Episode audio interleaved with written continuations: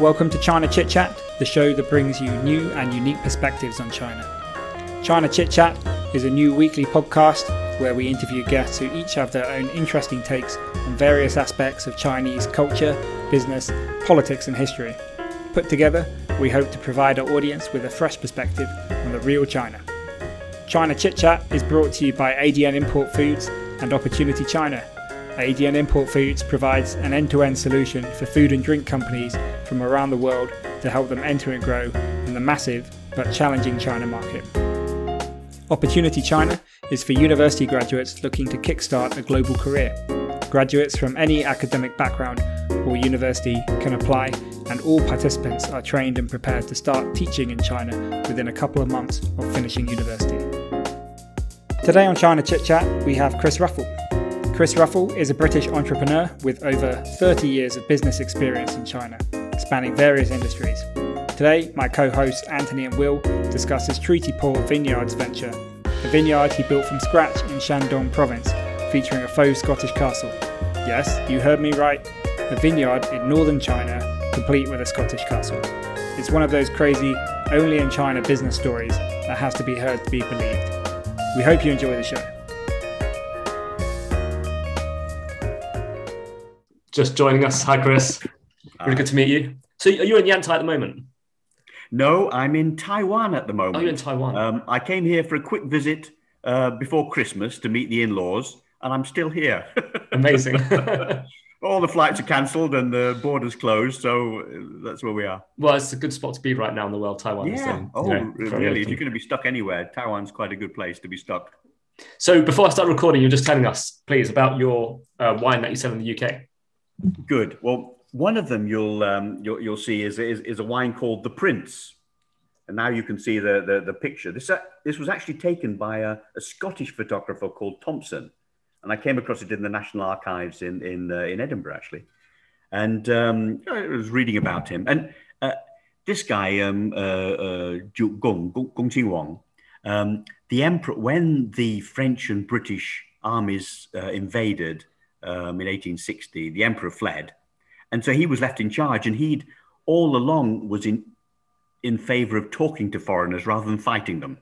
That's good. Um, you know, you know, so he was sort of proved he was proved on the right side of that one. And um, uh, later in his career, he he um, set up Beijing University, um, and um, so so you know, various things going for him. So I thought, oh well, that's fair enough. I'll name I'll name my wine after him. So so one of my wines, the Prince, and by reading about him, I started uh, um, doing some research on the Second Opium War, and um, really, I, I was just interested. How, come a supposedly civilized power should end up burning down one of the wonders of the world?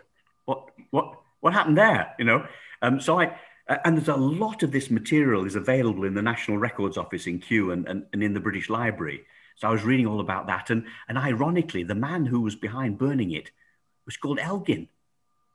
He, it was the son. It was the son of the of the, the, the chap who's responsible for the Elgin marbles. And um, so so I oh well this is too good to miss. So I so I, I- read trying to do fairly evenly handed to explain how how it happened. And um, I put it on at the Edinburgh Festival, and we put it on in the National um, um, Museum of Scotland.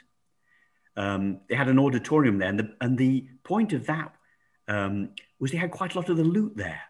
I mean, there, there were a lot of Scots in the army, and, and quite a. Now, I, I made a mistake by calling it loot in my first meeting with the curator, which didn't that didn't go down well.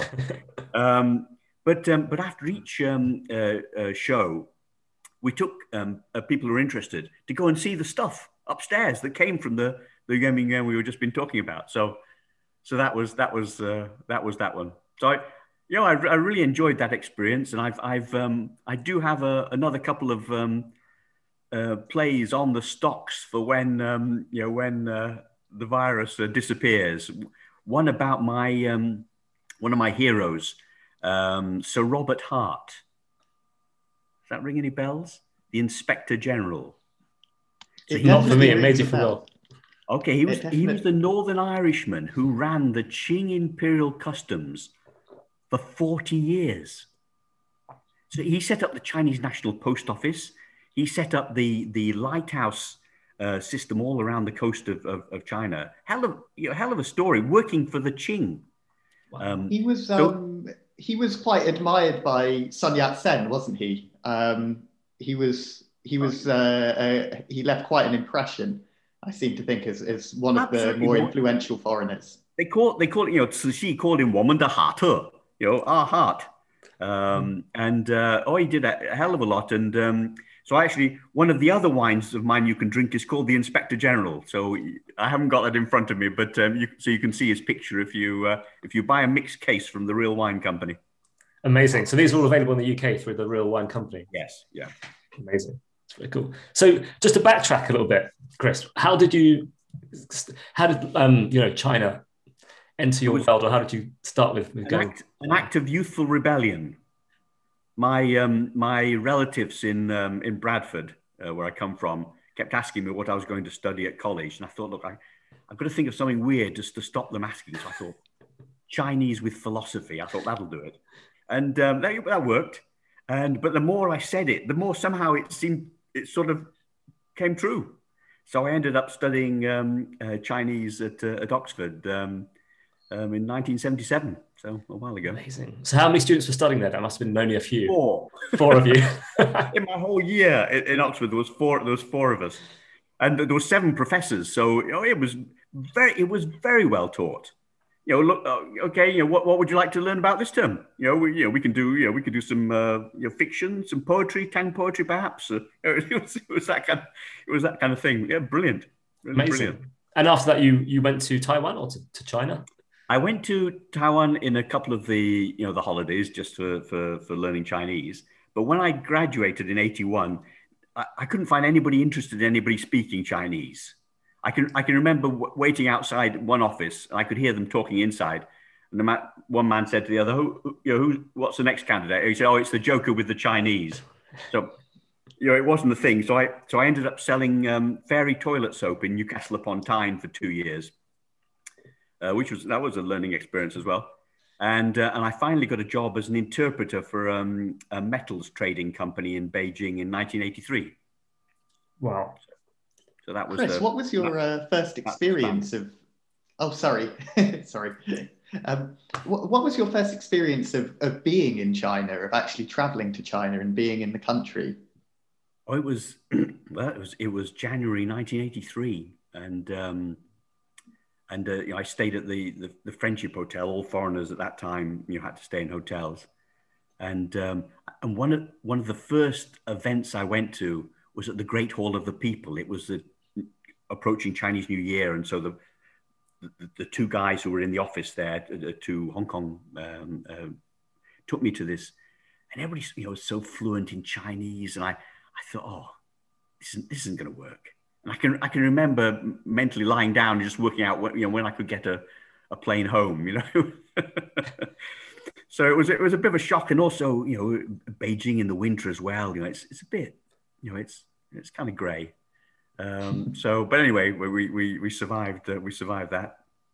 I suppose by 1983, um, reform and opening up was somewhat underway um, by that time. What was the environment like there um, at the time for business and for openness to the West? Well, it, it, it was still pr- pretty much closed. Um, so I was in Beijing for a year. Then I opened our Shanghai office. And at the time I opened it, um, the, the British consul there said, Well, you're one of 42 Britons living in Shanghai.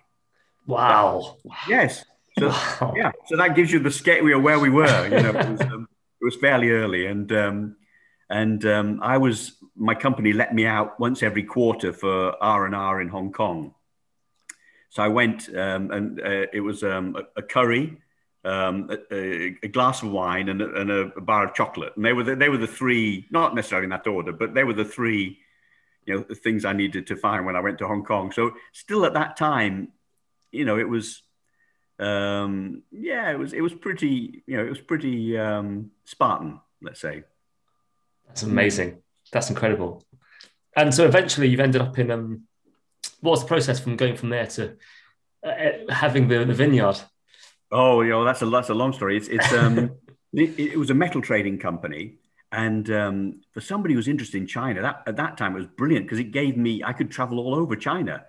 You know, if you were a reporter or a diplomat, forget it. You know, you were closely confined to quarters. But you know, mining is fine. So I, I was able to travel, you know, Xinjiang, Gobi Desert, you know, wherever I could go. So that was really interesting.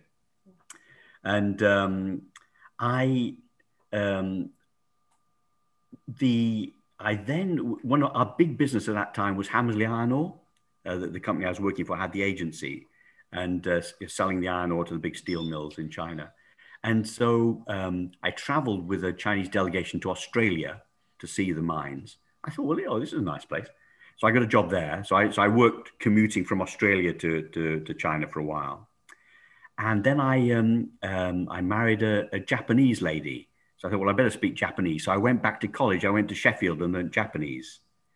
So actually, when I first got into finance, it was a, as, a, um, as a broker in, uh, in Tokyo um, in 1987.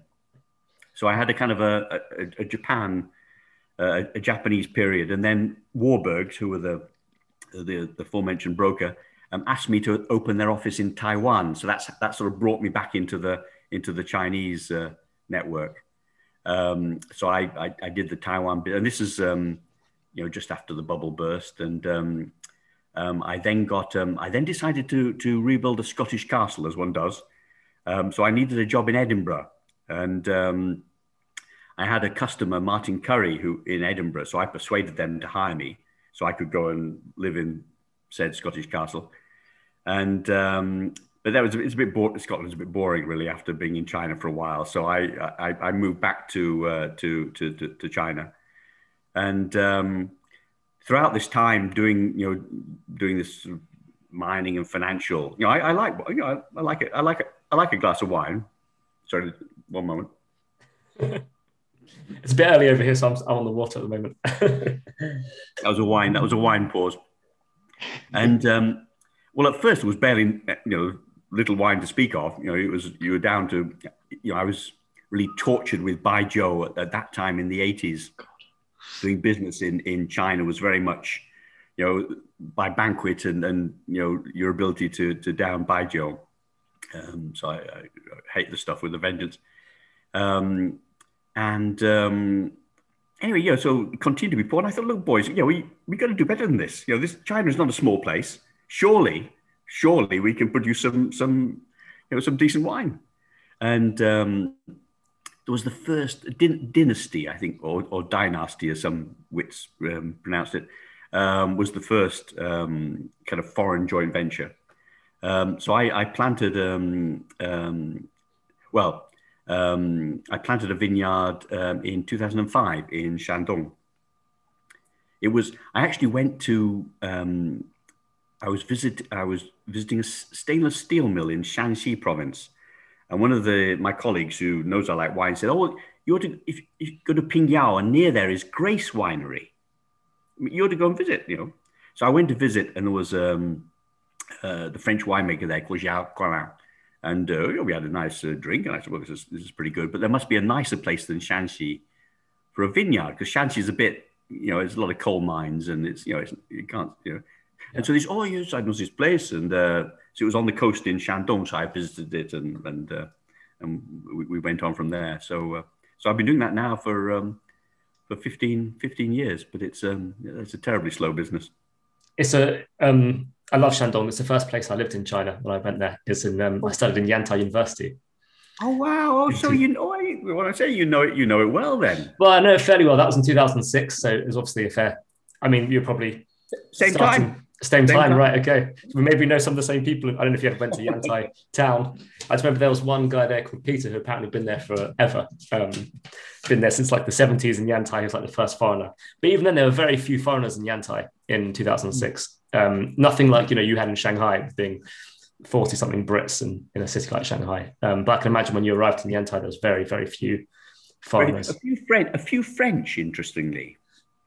Uh, there was um, there was and there still is actually a, um, uh, a Monsieur uh, uh, Monsieur Hubert um, who um, actually ended up working for the the Weimar Bull for, for the Chinese foreign trade, and so he'd attracted a a group of French to the area, so um, more, more French than, than British.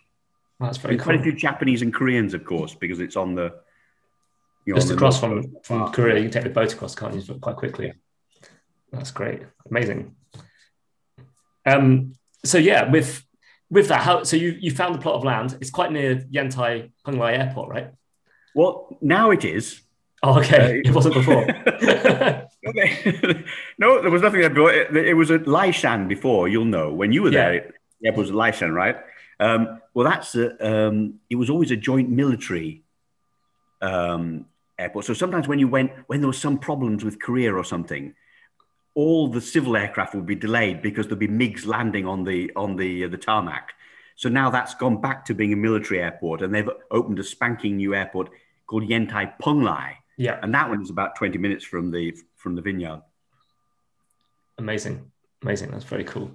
And um, I must, I can't even imagine the amount of challenges. I mean, business in China is tough enough doing something quite simple, um, but taking a piece of land which may or may not be suitable as a vineyard. Um, Yeah. You know, obviously you, you're you're a foreigner in China still. Your wife is, is Japanese. Then she's not she's not Chinese. and no i just um, um, um, my second wife is from taiwan okay, someone's from Taiwan, so that's probably quite useful yeah, for for, for, for translation. yeah. Um, and so how was that? How how was it creating that? Because obviously that's that must been there must have been a lot of challenges doing that. it's um, well my you know my day job through this period is is finance um, you know and i enjoy going out and visiting companies and stuff but in the way it, it's a kind of a surface business you know you don't like a stock you sell it you know you buy something else or whatever um, but actually to do something with real production and and then in the countryside in china I mean, few foreigners actually get to see the countryside. You know, they go from big city to big city, and so and that's so that was a real education for me, and and uh, you know the power of the Communist Party and how you how you have to work with them to, to, to make any any kind of progress there.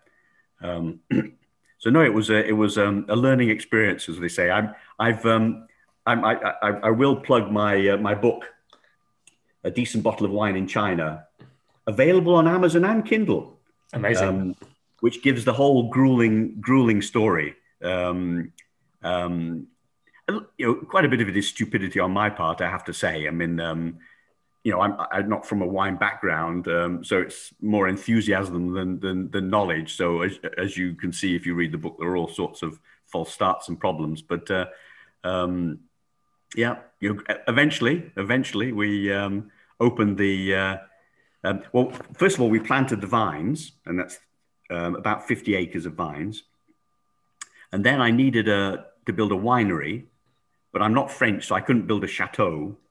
But as you've heard, I, I had I have experience with Scottish castles, so I built a Scottish castle. Um, which, if you go on the website treatyport.com, you'll there it is, and and the local stone is is granite. So it looks as though it's outside Aberdeen. I mean, it looks the you know you, look it looks the part, you know, and um, so that was you know um, you know building a Scottish castle with, local you know the Chinese builders was that was quite an experience as well. Did you have to get a foreign architect in for that? To I did. Well, it's interesting. The, the the the guy I used was the same guy I used in Scotland. A guy, uh, a gentleman at that time, he was already eighty, called Ian Begg, who was a specialist in Scottish castles. And so he came out. And um, the problem in China is that um, you can't use a foreign architect's drawings until they're translated by a Chinese architect. right. And and that a lot of problems occurred in that translation um, because the the local arch- architects were you know were very used to cement, but they weren't that used to stone or slate. Um, so that led to all sorts of, as, as you can read about, that's all sorts of problems on that one as well. But yeah.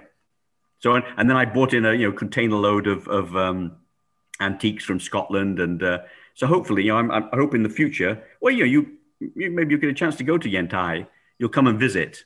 Well, I live in um, when I'm in China. I live in Shandong at the moment. I live in um, south of so you know Weihai. Um, Yeah, yeah. South of Weihai, there's a town called Wendeng, which you might know, and then south of that, there's like a place called Nanhai Xinqu, which is a new development area. Um, So my my girlfriend teaches in the university there, so we spend pre-COVID three months in that area and then three months back in London. Um, so obviously I travel around China a lot for work, but that is a kind of very remote base where there's uh, you know, it's just local farmers that they've kind of taken the farmland and they put them into a xiaoqu, like a, you know, a, an area where we, we all live, um, and it's being rapidly developed, but kind of no one's moving there, so it's quite it's quite a ghost town. Um, Yeah. but yeah, so, I mean, it's a few hours from from you guys. So I'm, I'm there often. I'm in Oh Shanghai- yeah, no, it's we have we have a good chef. Um, she was um, uh, taught uh, by a German chef in in Shanghai. So I, you know, I you know, you can don't take me at my word, but I think we have the best Western cooking um, in Yantai, which is not I have to say isn't a, isn't a huge claim, but anyway, um, you know, it is. And do you li- do you live in the castle when you're there then, Chris? Is that your? Do you, have you got like a of course, yeah, yeah, yeah. Of four course, poster bed and yeah. you, oh, you live yeah, in a oh, turret? Is it how, what's, what's what's the day to day life like? I can't you know. Go on, go on the website. and see it's, you know it's four poster four poster beds and um, you know paneling. And I took out. I've got some early British pictures on the in the Great Hall, and um, I made it. Yeah, yeah. No, have a look. You'll you can see it all all online. That's very cool. That's very cool. But have you got any questions about this? It's just I find this fascinating. I love castles. It's incredibly interesting. And uh, you know, I sorry, I, I, I, I was I was looking earlier um, because I, I went to university in Aberdeen, um, so I'm very used to the Granite City um, and all of its beautiful grey grandeur. Um, looking at that, uh, looking looking at seeing a building made of that rock with that backdrop is just one of the most surreal sights I think I've ever seen in my entire life. Um, having lived in China for so long, with um, as as you both know, so much mock architecture that exists Yeah. in the country contemporaneously, to see something so authentic looking, um, Mm. with that wonderful backdrop against those rolling hills in um, Shandong province is quite incredible. Um, Good. I, the, the I, actual the actual orange origin of the of the whole project was once when I was rebuilding the castle in in Fife it, called Dairsie Castle, and I was standing with Ian Begg on the ruins, and and there was kind of like the, the, the rain was moving horizontally from you know from from west to east. You know, it's typical Scottish weather, and we were musing. Wouldn't it be nice to build a Scottish castle somewhere with good weather? So once I had the idea of a winery, I, I sent him a, a little letter saying, oh, "I found a place for a you know with decent weather for a Scottish castle." So is that is that kind of how do you make decisions with these things, Chris? 'Cause it seems like you know you've, you've taken bold decisions in your life and big things, which is I mean tells just an amazing story. Reading about you, I was like, this is this is like people don't normal people don't go about life this way. Are you kind of like there's bad wine in China, right? That's it. Let's build a vineyard and do it. Um, let's put a castle on there. How? What's your decision making process with this? yeah, well, it's, it's a bit crazy. I mean, in a way, I was I've been in the right place at the right time. You know, so I I've been there like a front row seat at perhaps one of the biggest peacetime transformations of a country in history. Yeah. Um, so you know, uh, financially, I was able to to make you know decent money, and so clearly that helps. You know, if I didn't have the money, then it would be a, a lot more a, a far greater struggle. Um, yeah. And also, you need understanding, understanding wife. That's uh, that, that that ranks pretty uh, pretty high there as well. I'm sure. I'm sure that's an important part of it. um, I read something about fertilizer. About your, your your your struggles to um, when you were first fertilizing the the, the grapes. That was I, I'm. I can remember writing writing a check um, for 60, 60 tons of chicken shit. you know, you know, it's one of these things. It's, well, fair enough, sixty tons, all right. And um, so this is when we were first about to plant the the the, the vineyard, and we had to fertilize it. And oh dear, oh dear, I mean, it looked it looked like you know, sort of the third day of the Battle of the Somme, um, going across you know the mud and the bloody chicken shit, and uh, yeah, and then and then when you then when you come back um, into the UK, of course, they ask you. There's that bit on the form where they ask you, "Have you been um, on a farm in, the, in the last five days?" I thought, oh, "No, no, no, no farm." That's amazing. and um, is there a temple? Is there a temple on your vineyard? Yes, that's um. So another of the wines which you'll you'll be able to get when you get round to tasting my wines is called the Philosopher. And um, when I first um, arrived at this site and planted the vineyard, there was all there was left was one large stone slab, and this was where um, the temple of Qiu Chuji um, uh, had been. Now, oh, you know, this is the locals filling me on it, and Qiu Chuji actually is quite quite a famous Taoist philosopher.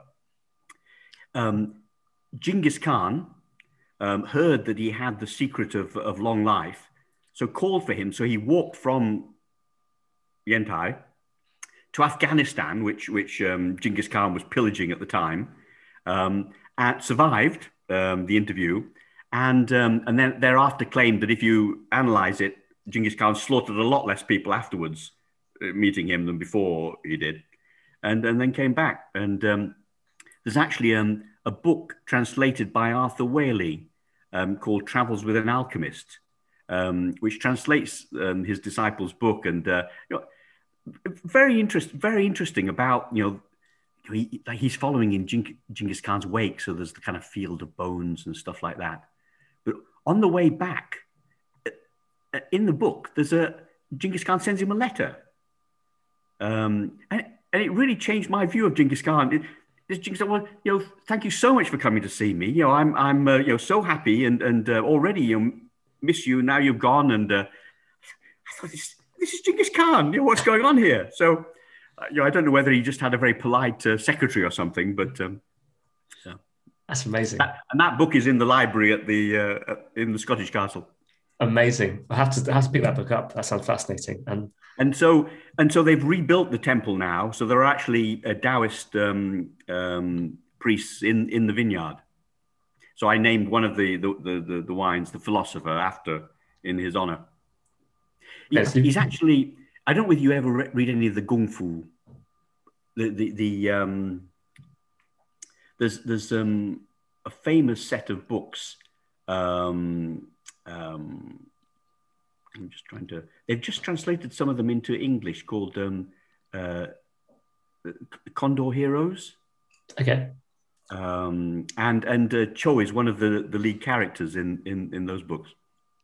That's brilliant I have to have to read that. Chris sounds fascinating. I can't imagine a walk from Yantai to Afghanistan. Oh. And back, did he make it back again afterwards then? He made he made it he, he went to Beijing where he set up a, a temple in Beijing, which, gotcha. which still which still stands. So you've got so the philosopher's named after the, the temple side of things. You've got the commissioner. Yeah. From the and I have my, my newest wine, and I'll, I'll sh- I do have this one here, so I'll show I'll show you this one. This is not available in the UK yet, but but anyway, to give you an idea, it's called The Drunken Beauty. Um, and it's, it's um, in honor of Yang Guifei, the famous concubine, who liked a drop or two, apparently. And, uh, and what this is my first sweet wine. Um, so, so it's a natural sweet wine, so we stop the fermentation halfway through. And it's my contention um, that if you're eating Sichuanese food or Hunan food, spicy, this is the best wine to go with it. Um, so I, you know, we can well, I, I, explain about the wine, but at the at the moment, the, the the Chinese are a little bit browbeaten by the French as to what they're meant to like. But, but I'm sure over the next ten to twenty years, they'll drink what they actually like and what goes with their food, you know, with their own cuisine. And um, you know, I've I've been served these or Premier Cru Bordeaux and then they serve you know mapo tofu or uh, you know gongbao jiding or something, and you can't taste you know it's, hopeless. You know it's gone completely. Yeah. Um, so we produce our wines to be a little uh, fruitier, uh, fruit forward. We we smooth it off at the back. I found Chinese customers don't like tannin. You know, the tannin on the teeth at the end. They they don't like that. So we we kind of smooth that out. Um, so hopefully, you know, this, this is our, our latest pro, you know, latest uh, product. But uh, I, I, at the moment, things like we, we produce a rosé, which is a terribly hard sell in in in um, China. In China, it's still ninety percent red, 10 percent white, um, and uh, you know, even though you say, well, look. You know, we have a nice Viognier, which goes well with local seafood. You know, there's lovely sea urchins in in uh, in, in Yantai, and you know, try this. Oh, you know, when we serve it, they like it. And then the rosé, you know, they, they say, well, what's this? You mean you you mixed your white and your red white together? What wine together? You know, right? So you have to explain. No, no, no, that's not how we produce rosé. Um, But I think I think in next ten to twenty years, rosé will become a lot more popular. You know, you're sitting in Guangzhou. You know, it's bloody hot, bloody humid. Yeah, you know, a nice, you know, crisp, chilled rosé, and it's kind of flexible with all the stuff that's on the table. You've got the meat, you've got the fish, you've got the vegetables. You know, actually, you know, a chilled rosé can sort of navigate it quite well. So I'm, I'm sure this next 10, 20 years, there'll be a big change. And your, your main market for your wine, is it in China? Is it domestically? Oh, of course, yeah. Yeah. Yeah. yeah, yeah. But um, I'm, I'm sure, you know, if people go to a Chinese restaurant, they like to have, what I guess, Qingdao beer, Tsingtao, right? Well, so actually, it, that's, that's what I'm trying to do in the UK. And actually, may, hopefully, you can help me with this podcast is that um, I'd like to get into the Chinese restaurants in the UK because at the moment the owners are missing the wine margin. Yeah. You know, as you said, you know, you you have Chinese food. Who, who orders wine? You know, you you, know, you have tea or you order Qingdao beer or something. But if you could say, oh look, um, oh this is the prince. You know, it goes very well with that that Peking duck that you ordered. Try, try it. Why not? Absolutely. And then you know the the owner, you know, there's usually a very nice markup those restaurants put on the wine, so they, they can get. But the problem is that the restaurant industry, Chinese restaurant industry in UK, is very much controlled by a, a small handful of uh, Chinese wholesalers. You know why? Yep, there's a, there's a very few yes. number of them. Yeah, and so it's no good talk selling the restaurant because he buys everything through the wholesaler. So I, I need to find a way into the wholesalers, and I haven't yet found found that. So I'm, so I'm still working on that one. Nice. Well, I, if I can help, I'll definitely try to because I'd love to have some of your. Please, and if you know, if any listeners in, in that in the kind of Chinese wholesaling, you know, I think this is a big business opportunity. You know, they could make a very decent margin. Hundred percent, definitely. Um, how, how have you found it with with working? Obviously, the you know the Communist Party in China and doing business there as a foreigner, and um, what is, have you been your kind of biggest challenges and differences in working in China than you'd, you'd face in the UK, for well, example? First of all, I have to say that the Communist Party is my biggest customer. So you know, just bearing that in mind when I when I answer this question. Um, I guess what I think foreigners don't, I, I didn't know, and I think probably people don't know, is that the, uh, the, the party secretary and the mayor tend to turn over every typically three years. And the party secretary is senior to the, the mayor, just to be clear on that point. So, okay, you, you go in, you do the eating, you do the drinking, you sign the contract. But shortly thereafter, there's a new guys, totally new guys come in. So you've got to start all over again. So actually, the relation with the Communist Party is a permanent business. Um, so it, I have to say, it made me more admiring of private businessmen who've been successful in China because it's, it's, it's quite hard work. Um, you know, so there's a lot of education to be done. So you, you mean you build the relationships and then when people swap out, you have to start at the very beginning and drink more baijiu or wine. and it's not just that, you know, it's, you explain about the wine industry and wine tourism because you know, it's not just about wine. You see, we're going to get these. They're going to be doing tasting. I tried to sell them a vision of a, Napa Valley developing. Um, so you know, there's a wider tourism story here as well. Um, music and restaurants, and uh, you know, and then the, and you know, I have in the past taken them to, for example, to the Hunter Valley. My winemaker comes from the Hunter Valley, so we had a group who went over there, and, uh, and oh, you know, they they could see what sort of business this was. Um, um, but uh, but then they'll all get prom- you know promoted onto wherever, and uh, new guys come in, and uh, it's back to the back to the start.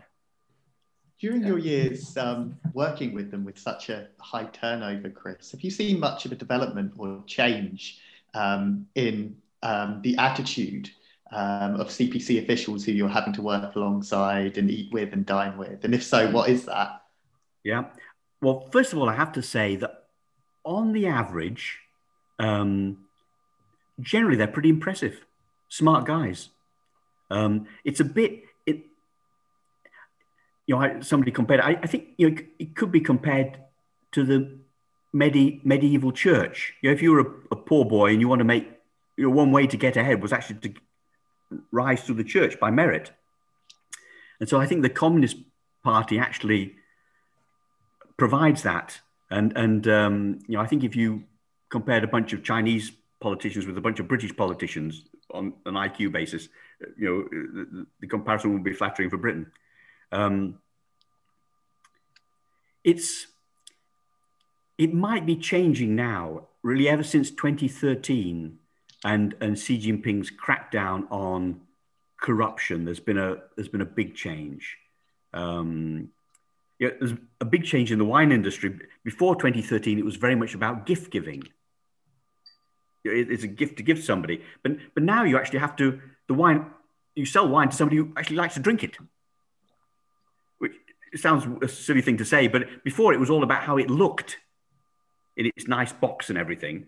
Now it's actually how it tastes.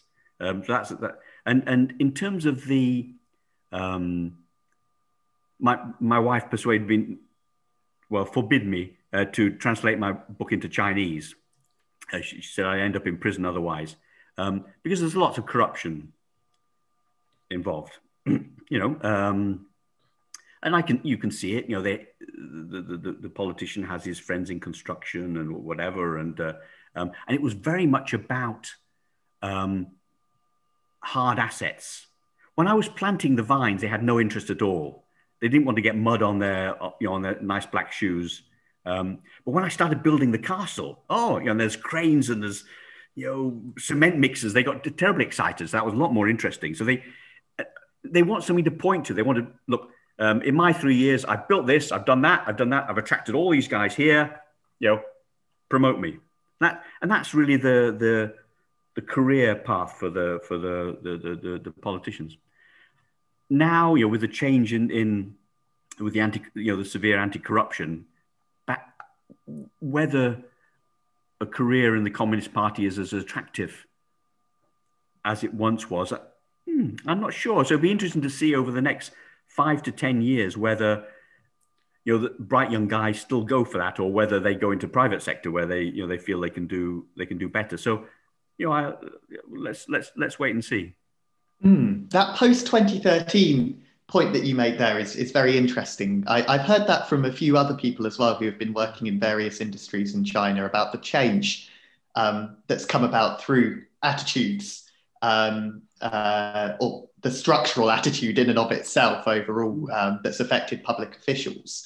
Um, what sort of different challenges um, might you face now that you wouldn't have faced in the past because of these structural changes? Bits of the land came from three different villages. So the first time we had one of, so we hired some of the villagers, and if he was working on the other village's land, that that there was some some you know there was some tension there. Um, you know, and then you you know there's a little the, our local village is called Mulango, and so I had the, the the village head was called Huang, and so I, I hired Huang. But what I hadn't realised it was it's a bit like um, Romeo and Juliet. The apart from if you hire the Huang, then all the gungs don't like you at all. There's two families in in, in Mulango, so it's, it's as a stupid foreigner, you just you know you drop in there and you only find out through through bitter experience. And were you were you buying the land for these the vineyard, or was it you were working with them? I, I bought, uh, of course, in, in China, you you you buy land use. Um, so yeah, um, the bit that the the castle and winery is on um, is um, land use rights for fifty years, and um, the vineyard is on long long lease. So, you, I mean, I imagine it's a fairly standard process to extend to your land use um, for the for the castle. I mean, building a castle in fifty. We're only we're coming up to that, and and but frankly, if, if they don't extend it, we'll have another revolution. you know, there's you know, it's not that, that's not you know, there's a lot of uh, you know, a lot of uh, uh, people owning a lot of property, which will I'm, I'm sure there'll be some system of of uh, yeah, you probably have to pay something and then move it over. Yeah, yeah, of course. Awesome. I was um, slightly curious, Chris, about um, Shandong. Sorry, I'm, I'm, very much digressing from the original question, but um, just as we were talking about Qingdao and Shandong, obviously it's a province that is is um, quite renowned in China for its production of beer. Um, the highest producing province for, for beer, I think it still is. Um, I can't be absolutely certain. I think it's still higher producing than Guangdong. Um, but the highest uh, production of beer in the country. Mm. Did you look at that as a bit of a precedent for setting things up around Shandong at all, no, or was that completely no, no. disconnected? I just, I just like I like the area, you know, and it, it, it seems suitable. We're on we're on the same line as Sicily, strangely, which is sort of slightly surprising, but. Um, you know, so it, it's suitable for wine, and the, the countryside was, you know, is, is, is attractive place, and uh, so I didn't think about that. They are they're, they're, they're hard drinkers, um, generally. So quite a lot of baijiu gets consumed there as well. And actually, um, where I am now in Taiwan, quite a few of the um, industrialists here, their families originate from Shandong because a lot of uh, Chiang Kai-shek soldiers came from Shandong. Shandong was quite a um, you're famous for providing soldiers. Interesting, interesting. Mm. And one thing that really struck me, you, you showed us earlier your bottle of wine, your Yang Guifei bottle of wine, and, and all I've been thinking about since that um, has been how do you make your branding decisions? How do you brand your wine? How, what, what's your creative that's, decision making? Of course, it's only me. You know, I, I own you know the whole company, so it's not. I don't. It's not. That's a, a, a very important thing. It, it would have been a lot harder if I'd ever had a joint venture partner. You know, to make wine, there's you can m- make little concessions all the way along. Um, so, so, but it is, you know, for whatever it, it is entirely controlled by me.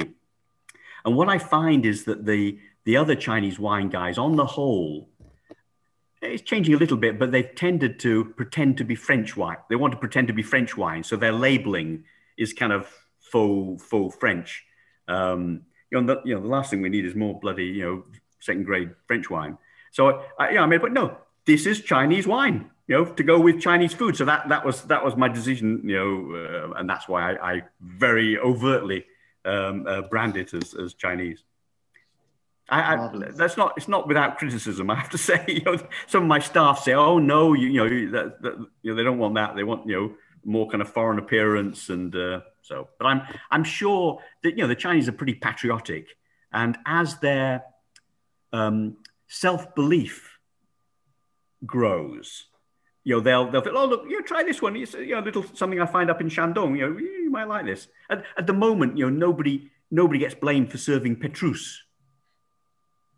You know, so, but but as as they they realize that you know the all these different tastes, and actually, I, I like this one, and um, yeah, yeah, you like it. So so I think that will change over time. One it's thing quite we... hard to tell at the moment because in in the local distributors when you talk to them, typically say, well, look, everybody knows that French wine, you know, the foreign wine is better than um, than uh, Chinese wine. So why should I flog my guts out trying to sell your local stuff? You know, it's easier to bring in some cheap French. It's easy to sell. So you know, so it's quite. And I've I've been to, I've been at exhibitions um, like in Hong Kong. We went to the big Vinexpo there, and uh, so I was doing my spruiking bit at the front of the, you know, roll up, you know, taste the best wine in China. And I'd have actually, I'd have people pass to the other side of the corridor to go past my booth.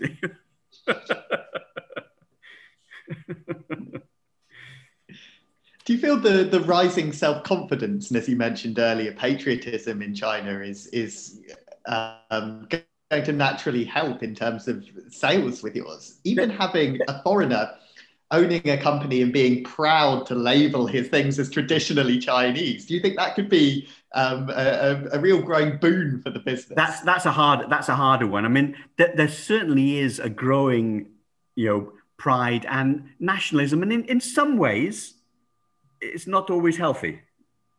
You know, um, I'm, you know, I think that, that's just the way it is. Um, but but you know, grad, you know, gradually, I, in some in some things we've already seen it, uh, like um, you know Coca-Cola tried to launch a tea brand in in, in China. Yeah, no, we're Chinese, yo. we don't want teas. We don't want bloody Coca-Cola. So, so I think gra- gradually they'll they'll growing confidence in, in areas like wine.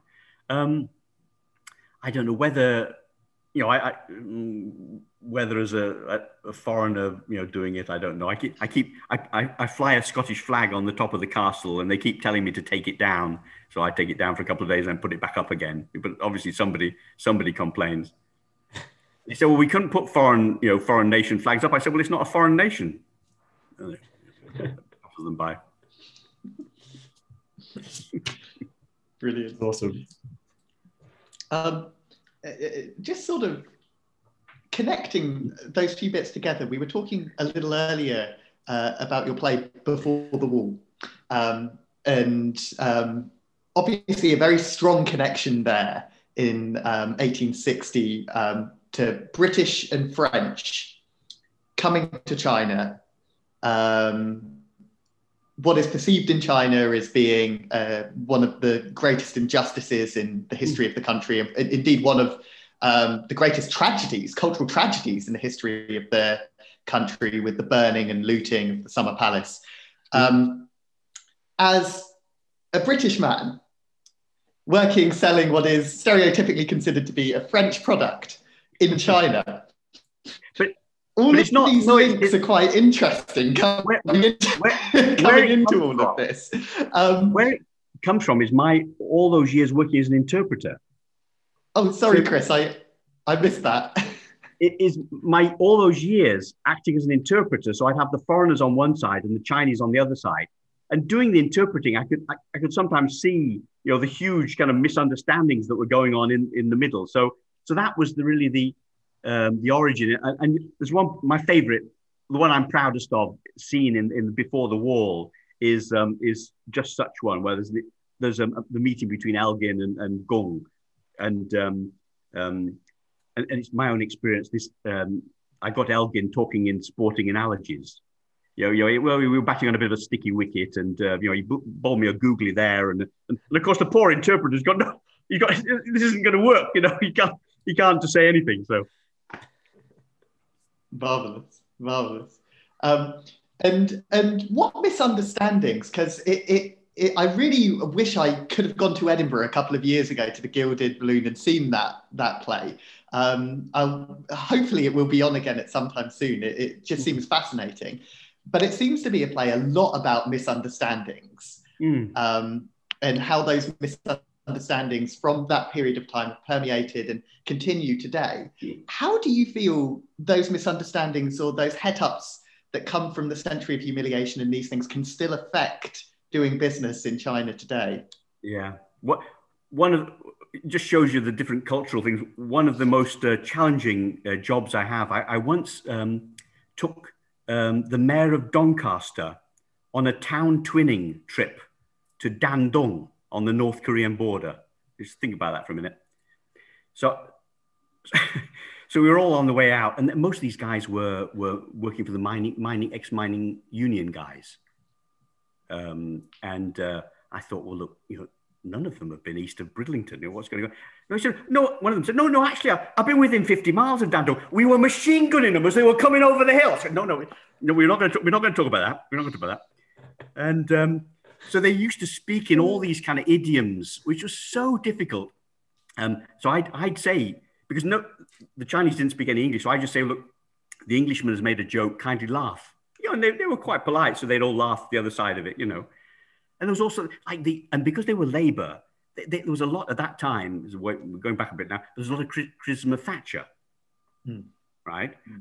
And, but in China, you know, they're criticizing the, you know, the, the prime minister. What, what is going on? I mean, you know, you could see them. There was great confusion. So I had to cut, as they were speaking, I had to cut great swathes out of the, out of the, their speeches and reinterpret them. It was, that was a very tough, that was a very tough one. Keeping the peace through interpreting, just highly edited interpreting. That's awesome. And, um, and you haven't asked me about, so I'm, so I'm going to, I'm going to tell you about um, my my um, my day job, uh, which is I have to say is a lot more remunerative. Um, so from 2006, I saw an opportunity um, in Chinese healthcare. So we've been running um, uh, funds investing in the Chinese healthcare uh, industry since that time, and it's you know really a function of demographics, people getting wealthier and older, and uh, and, and the demand that that throws up. And uh, and from that, my newest uh, venture is um, uh, the Ethical China Fund. So, so for this last um, oh, about a couple of years now, we've been running effectively an ESG fund in, in China. But this is, I'm a lot of the ESG stuff, I haven't got much time for it, sort of box ticking really. But this is so investing in companies that do good for the Chinese people. Right? And um, so I'm, I'm kind of enjoying that at the moment. We, we, we, we've um, I persuaded my Shanghai team to take a big position in Blue City. Have you heard of this? No. What did, what did Blue City do? Blue City is the biggest uh, Asian gay social network. Um, its office is in Beijing. It's listed in New York. It's a hell of a, you know, it's a hell of a thing, really. I mean, it, you know, to, as a, to be a homosexual in, in Yeah. China these last years, you know, not an easy thing to do. And these guys, I think, are doing a great job. So, so you get, we're doing stuff on gender. So investing in companies run and owned by by women.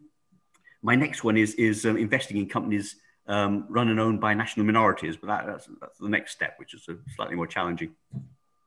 Amazing. That's national minorities within China, like um, Uyghur, Mongolian, Yeah. Tibetan. Amazing. That's very that's very cool. And what kind of what do you look for in investment if you're looking to invest in a company that obviously with this is things that are good for Chinese people socially socially, right? So it, it's, I mean, if you look at the portfolio, it, it, there's quite a lot of um, envir- environment related. So um, uh, quite a bit of new energy, wind power. We're very, you know, we're quite long of at the moment. Um, some areas of the electric vehicle industry uh, and so forth. But but I'm keen that they don't just interpret it like that. I I, I'm- have a sort of a uh, you know I want to make it a bit broader than that. So that's why I'm trying to bring in these kind of social. Um, there's a company, for example, a listed company that only invests uh, um, uh, employs d- disabled people. Yeah, yeah, Amazing. it's good. It's a contribution, you know. Yeah, fantastic. How broad are these companies in terms of their spread, Chris, as well? Uh, uh, a lot of them focused in particular cities or areas of China, or are they quite evenly and broadly spread across the whole country? No, broadly spread. And actually, the one I mentioned, the, the gay uh, website, the Blue City, they're now they're number one in India, number one in Vietnam for, for gay. So so that you know they they're going international. Excellent, excellent, fantastic. Um, and do a lot of these companies help contribute towards the poverty reduction goals in China as well? Uh, a lot of them have um, something to do with that or cooperate closely with those initiatives. Yeah, absolutely. I, I have to say, I, I, I, I sort of, you know, I, well, I have to be careful what I say. Um, you know, the recent announcement, you know, it, you know, politicians are politicians, aren't they? And they have their targets, and uh, you know, ahead of big meetings, they need to show that they've met the targets and stuff. But anybody who does any business in China, I mean, that there is progress. Absolutely, I have no, absolutely no doubt. Um, you know, I can see in, in my little village in Shandong, you know, the change has been huge. Uh, but you know, to claim to claim victory, I think is is a little uh, perhaps a little little far fetched. Perhaps a bit of noise whilst work continues underneath the noise. But but certainly when I you know Mulan Go when I first there, there was no roads, there was no lighting, and um, oh, you now it's, it's you know it's looking nice, and I can see a, a change in people's mentality for the first really ten so years. If I trained the young guys, mostly they'd leave and go to Beijing or Shanghai. Everybody wanted to escape the countryside and go to the big city. And I'm just starting to see a few young guys, oh, you know, greenery, fresh air, you know, different pace of life. Oh, it's okay. So, yeah, I don't want to overstate that, but I can just feel that we're just at the start of that kind of a shift, you know. I've heard the Beijing dream is something like fresh air and clean water. You know, so I can I can- I can imagine. I think that there was such a sudden shift of, to to the cities from the countryside in China. Like, was it three hundred plus million people all migrating in a really short period of time? So I can imagine that equation kind of has to rebalance a little bit as people realize there's more to life than just necessarily living in a city and high expensive bills and working hard. You know, there's um, there's other ways to live, which Yeah. is, is, is good. I So think. that so actually, I you know the, the next the, it's rural revitalization is the now the the next big uh, the buzzword. So I think that'll be discussed more at the NPC, which is going on starts tomorrow. So hopefully that you know that will uh, have some more beneficial effect on the countryside. Uh, Chris, what advice would you give to somebody that's looking to go to China to work in China, perhaps for the first time? Um, Well, you know, I, I- it's you know a huge opportunity, and there's so much to do there. So you know, so terribly exciting. I, you know, I've had a whole career. uh, That's been great. I guess the it's you know nothing happens quickly. You know, is is um uh, is it? Did, did you read that book by by man called Jack Perkowski? Um, um, the Beijing. So, it, it, starts with two. That rule one um, in in China, everything is possible. Rule two, nothing is easy. yeah, I think I've read one of his, his books. He, he was in the um, well. he was in the vehicle. In, he's playing vehicles. Exactly, Beijing Jeep. Yeah. Okay. Yeah, I think I read his one of his books about um maybe it's got dragon in the title. I can't remember. Yeah, exactly. That, that that's the one. Yeah. Yeah. Yeah. yeah. I thought it was quite funny, but uh, um, so and um, and then if you know, if you, compared to places like Russia or something, you've got much better food. So that's you know that's um, yeah, I think that's uh, and now increasingly better wine as well. that's good to know. If you know people go to China and they're there and they want some quality wine, then um. And I, they, I've they made a big contribution to the, the health of my local Communist Party because they used to have to drink baijiu at all the, the, the, the feasts they organise. But now, of course, they you know they drink uh, they, they drink wine, so you know it's much better. And if people want to visit Shandong, um, your castle is a hotel as well. A hotel and restaurant, you're most welcome to come. Yes, I think. you know, I think. And there's a lot of, uh, as you know, uh, nice things to visit around there, uh, like Penglai Ge, up on the cliffs, the, the, temples on the cliffs in, in Penglai, and uh, Yantai Shan is interesting to visit, and uh, and it's nice in the different seasons. The uh, if if you come from June is is cherries, and then uh, then you move to apricots, and uh, um, uh, end with apples. Uh, and it's really the kingdom of apples. There's some beautiful apples grown in our local area, the big Fuji apples for uh, for the Japanese market. Yeah, the, I mean the Yantai apples are famous through all of China. I think um, big ones, we, you know, like. Oh, very nice. And, and we actually do. We, we've organised a few activities for children because what I find is that you know the Chinese children brought up in a city, um, you know, they don't know where milk comes from. So we have a couple of goats and, and we get and, and they can we, we get them to milk the goat and then drink the milk from the goat. And um, we also take them out to, to collect the eggs. You know, oh, the children really like it. That's amazing. Yeah, That's you know, it's, cool. it's sort of a reconnection with uh, you know pretty recent you know roots. Absolutely, that's very that's awesome. Any more questions, Will, or anything you'd like to talk about? Um, Chris? Sure. I'm sorry to, to backtrack ever so slightly. Um, when you were talking, Chris, about um, your healthcare funds and also learning a little about that, um, for the good of the Chinese people, uh, given the quite quickly changing demographic shift from the older population becoming a lot bigger and the younger population becoming a lot smaller, um, have you noticed any interesting gradual cultural changes for things like care for the elderly within communities or being offered by businesses, even old people's homes? Sort of, you know, something that's almost an unheard of thing culturally or yeah. culturally repugnant in some ways for Chinese, becoming something that might actually be a thing in China in the future. I'm, I'm very interested in that. It's, it's one of these things that's clearly a huge headache and challenge for the for the uh, uh, the Chinese population, and it's of course it's accelerated because of the one child policy and everything. And yet, you know, if you send your your your, your parents to a, an old people's home, you're see, you know, you're unfilial. You know, you haven't done the right thing. So I've actually um, I've actually invested in a British company which I'm trying to take to China. Uh, the British company is called Anthropos. And basically, it uses the Internet of Things to help old people stay in their own homes longer. So it uses uh, sensors, and then there's um, a dashboard which shows the sun. Oh, your dad got up at 7.30, made himself a cup of tea. You know, he's been getting up two or three times a night rather than twice. So you might want to check that out. Or, you know, so, it, uh, so I thought, oh, you know, that, that has legs because in China, you've got a lot of uh, the sons, really guilty sons and daughters in Beijing, Shanghai, whose parents are out in the, in the countryside and they worry about it, you know. So if they could have some kind of way of, of, of, of keeping track, I think that would be interesting. So so that's a that's a, a project a project I'm working on at the moment. Marvelous.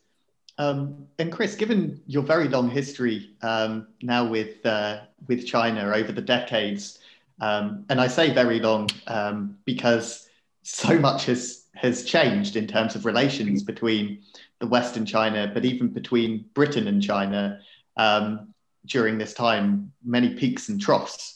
Mm. At the moment, um, looking at it from the outside, from someone who may not work with China, who may not be involved with China in day to day business and running of things, relations can look pretty bad. um, right now. Probably they look, in terms of general optics, uh, as bad as they've been since the 80s, you know, at the mm. very least. Yeah. Um, but of course, working with China, we know the reality of doing business is a little different to the headlines and the news stories. Mm. Where do you see the future going? Um, and are you optimistic? Well, as you, when I was talking about the Ethical China Fund, I talked about what's benefiting the Chinese people. And mm. I said that on purpose. Um, and, and I think in trying to, you know, I, I, want to make it clear that that's what I'm doing. I'm not, you know, uh, supporting the, the, the, the, you know, the Chinese Communist Party, and we don't invest in state-owned enterprises and so forth. So, um, so I think that's quite important, just to, you know, separate the two, the two, uh, the, the two items. I don't, I don't know, you know, how they row back from where where they've got to. I, you know, when um, I, I, was in China when um, uh, Xi Jinping announced the ending of the Deng Xiaoping system of, of the rolling, and uh, I could see, you know, senior Chinese guys, management, they were shocked. They were really shocked. Um, and it's it's difficult now. You know, in, in the old days, you know, it, okay, well, you don't, you're not part of this, but you know, wait another five years, and who knows? You know, things will change, and you've got to wait through. But as of today, you know, if you're not, you know, part of um, in in the Xi line, you you're out of it permanently. Um, so I don't I don't know whether he's a, able to you know nominate a successor and, and, and restart again. I'm, I'm not sure, but it's it's I think he's got himself into a slightly tricky situation in a way. You know, part of the problem in, in Hong Kong, I think, has been that's what's behind it. You know, while there was a, still a sense of, of, of, of progress and okay, you know, but now it is where it is. It's it's I think that's led to a lot of the uh, antagonism and antipathy. Mm, mm. Um, I mean, from from my perspective, working as a small business doing um, cultural exchange with China, obviously the COVID nineteen crisis had a huge effect on our business practically, but the demand for these small level cultural exchanges has actually increased from China, um, even amongst this bleak backdrop. Um, so I find a bit of a reason to be optimistic still, even with these maneuverings that are happening. Um, do you think that there'll be more opportunity still, even within this system, for foreign investment to come into um, areas like these healthcare funds and for an open environment to still exist, even against I'm, I'm, a portrayed bleak outlook? Yes, I'm, I'm sure, although politically perhaps we've taken a couple of steps back, economically it's still opening up. You know, hmm. I, I haven't I haven't seen any any sort of pull back on that side of things. So so in terms of access, I think that's actually improving. And would you still encourage people to go to China, to work in China, to make lives and to understand it? Yeah, of course, you know, you know, so in, so interesting and so exciting. So you know, and it's a it's a huge thing. It's um, you know, if, if, if you're a company of any scale, it's you've got to have a view on it. I mean, you, your view might be, oh, this is too complicated and too far away, and we're not going to do it, which is uh, that's fair enough, you know. But but I think you need a you need to have an informed view. Definitely. How do you think it's best to get an informed view of China? What should you do when you're there, when you're actually in China? Oh, I think try and talk to as many different types of people as possible. Um, you know, yeah, and and and you know, travel around. Not you know, don't just stay in your five star hotel. You know, go and visit a few of the. I always used to try when when I was organising visits for investors. I always try and take them somewhere out into the boondocks. You know, just to show them the other the other China. Um, actually, um, uh, last year we had um, a board meeting in Lhasa. As, as the average age of the board was 70, I was a bit nervous. Um, but I, I took them by train and, and they were popping the little red pills, you know, the rhodiola for two weeks beforehand. So I didn't lose any of them. So that was so that was good. Correct. That's awesome. so um, when you're back in when you're back in China, Chris, is it are you are you waiting for is it about coronavirus things or? I yeah, I, I, I, can get back. I actually, um, you can get a special letter. So my guys went to Jinan and got a letter, um, but you still have to do the the long um, quarantine at the central hotel. I, I, I tried to swing it. Oh, of course, I can quarantine at my own hotel. Yeah. that didn't work. That didn't work. My my guanxi isn't isn't that good, um, so I couldn't swing that. So oh, it's a long it's a long time to be um, to to be stuck. So I'm waiting for a little bit. Perhaps um, yeah, perhaps perhaps this, this, summer I'll get a chance to go back. I, I actually I, I, missed the harvest for the first time in since I planted the vines last, uh, which was such a such a shame because that's the best time to be there. You know, September, October. If you if you get a chance to visit, that's really nice. Yes, And then in, Shandong the weather it's just beautiful in September. It's just dry and a, clear and sunny. The, the biggest headache I have is rain in August. So um, if you if you see the vineyard, all the grapes are well off the ground. It's we grow thick-skinned grapes, and uh, but uh, if you can nurse them through that, then you know in the last couple of years we picked uh, the last day of picking was November the fifth. Oh, so, so, you know quite late. I've, I've, also, by the way, I've introduced Guy Fawkes to to China. So we have we always have a on November the fifth we always have a Guy Fawkes night. You know and what's not to like you know bonfire, fireworks, it all goes down well. Brilliant. Good. Blowing up the parliament. we don't go into that bit. We don't go into that bit. That's amazing. Well, for me, I'm. It's been it's been great. Um, really good to talk to you, Chris. Very good. Well, nice, nice to talk to you. Really, please, once you've tried my wines, please uh, drop me a line and tell me what you think. Yeah, we we just have to do this again. I think there's lots to talk about with China, and um, just thank you so much for your time. Um, I'm looking forward to booking some nights in the in the castle and, and coming and staying yes, back in Shandong. Oh, I expect you. It'd be brilliant. Very Amazing. good. Talk to you on. Thanks so much. Cheers. Bye. Thank you, Chris. Bye. Thanks for listening to China Chit Chat and our interview with Chris Ruffle today. We hope you enjoyed the show and we hope to see you next time. You can find more information on the interview with Chris, including where to buy his book and wine, on our website, chinachitchat.com. You can also get in touch with any questions, comments, or feedback through the website. If you like the show, please leave us a review and recommend us to your friends, as this will be really helpful. You can also follow us on Instagram. For more information on ADN Import Foods, visit adnimports.com. And for more information on Opportunity China, visit opportunity-china.com. Thanks a lot and see you next time.